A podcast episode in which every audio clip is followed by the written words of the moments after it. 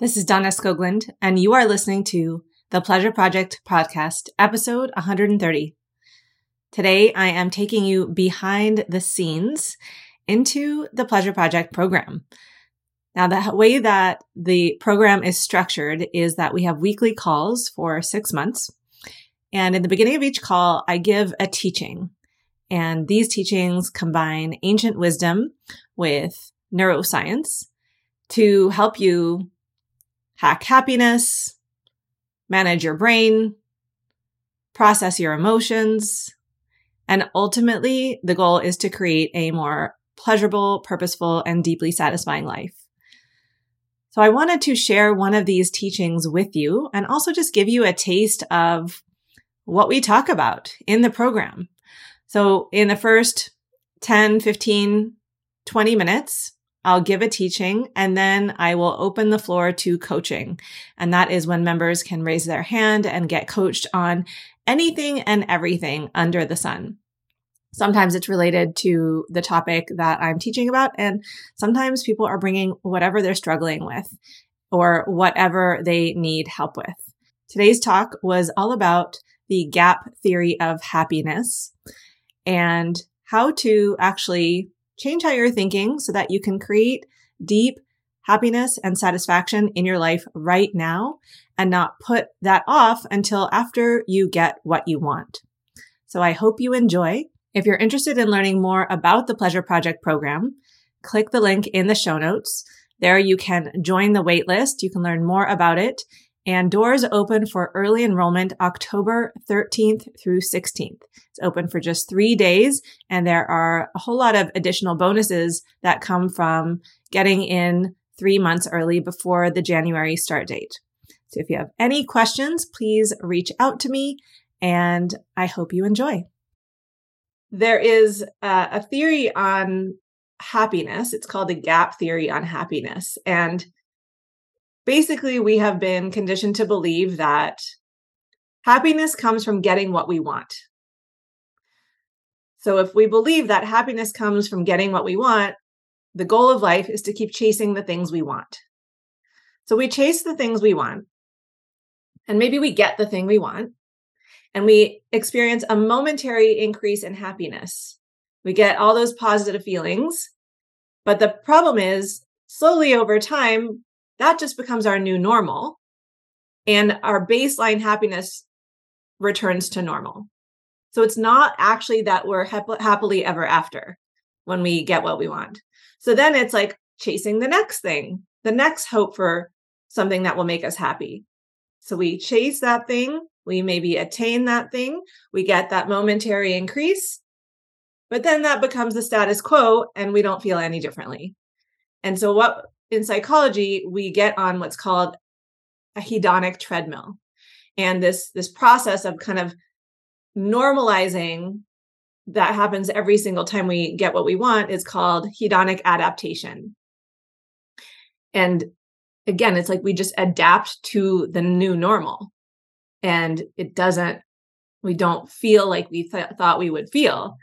And so it's this endless treadmill that we're constantly chasing happiness.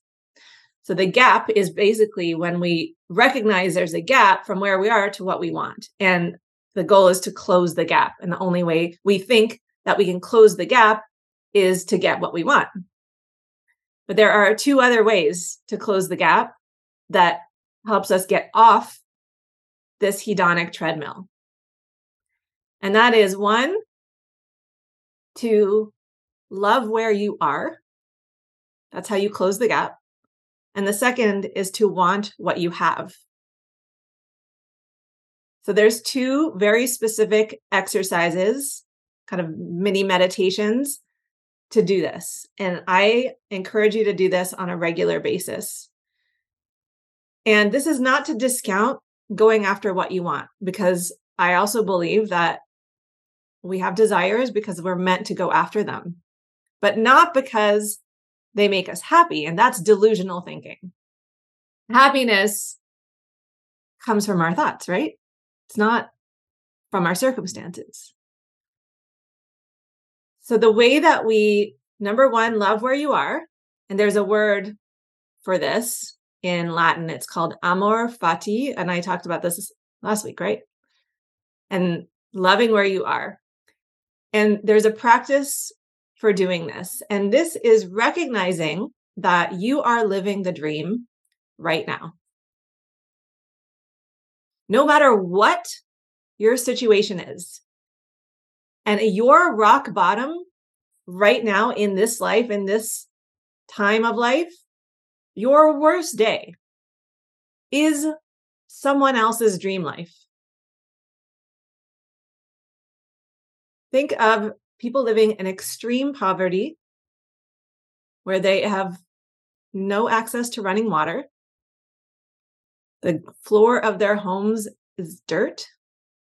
So when you recognize that you are living the dream, someone else's dream, but also you're living your dream.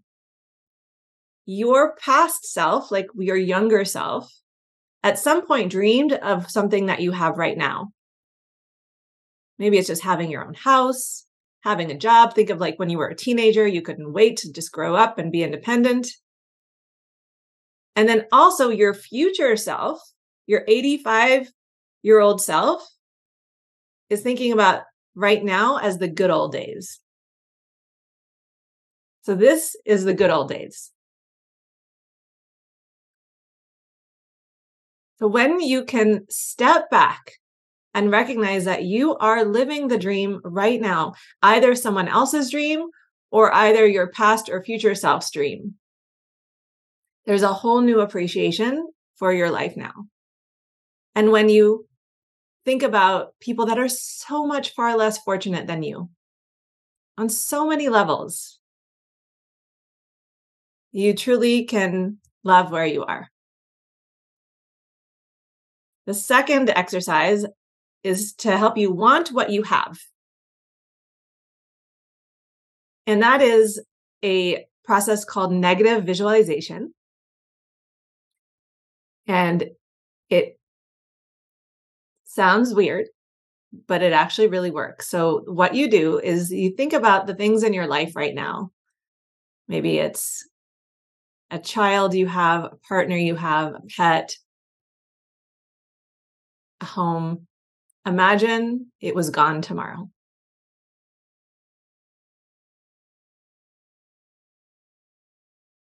And when you think about not having the things that you value right now in your life, but maybe you take for granted. Your house burned down tomorrow, or your partner or your child got sick and died tomorrow. Now, I only want you to entertain these thoughts for just a few seconds and not dwell on them. It's just to touch the thought just long enough to create so much desire and wanting for that thing now. Because that's the thing it's like that that adaptation. It's like it just becomes so normal all these things in our life that we take them for granted and we don't appreciate them as much as we can and should to truly feel satisfied and fulfilled in our life right now because being on the hedonic tre- treadmill equals a life of perpetual dissatisfaction. To be satisfied with your life right now is loving where you are and wanting what you have. And then you go after the goals and you go after what you want because it creates a full life filled with all kinds of experiences, and learning and growth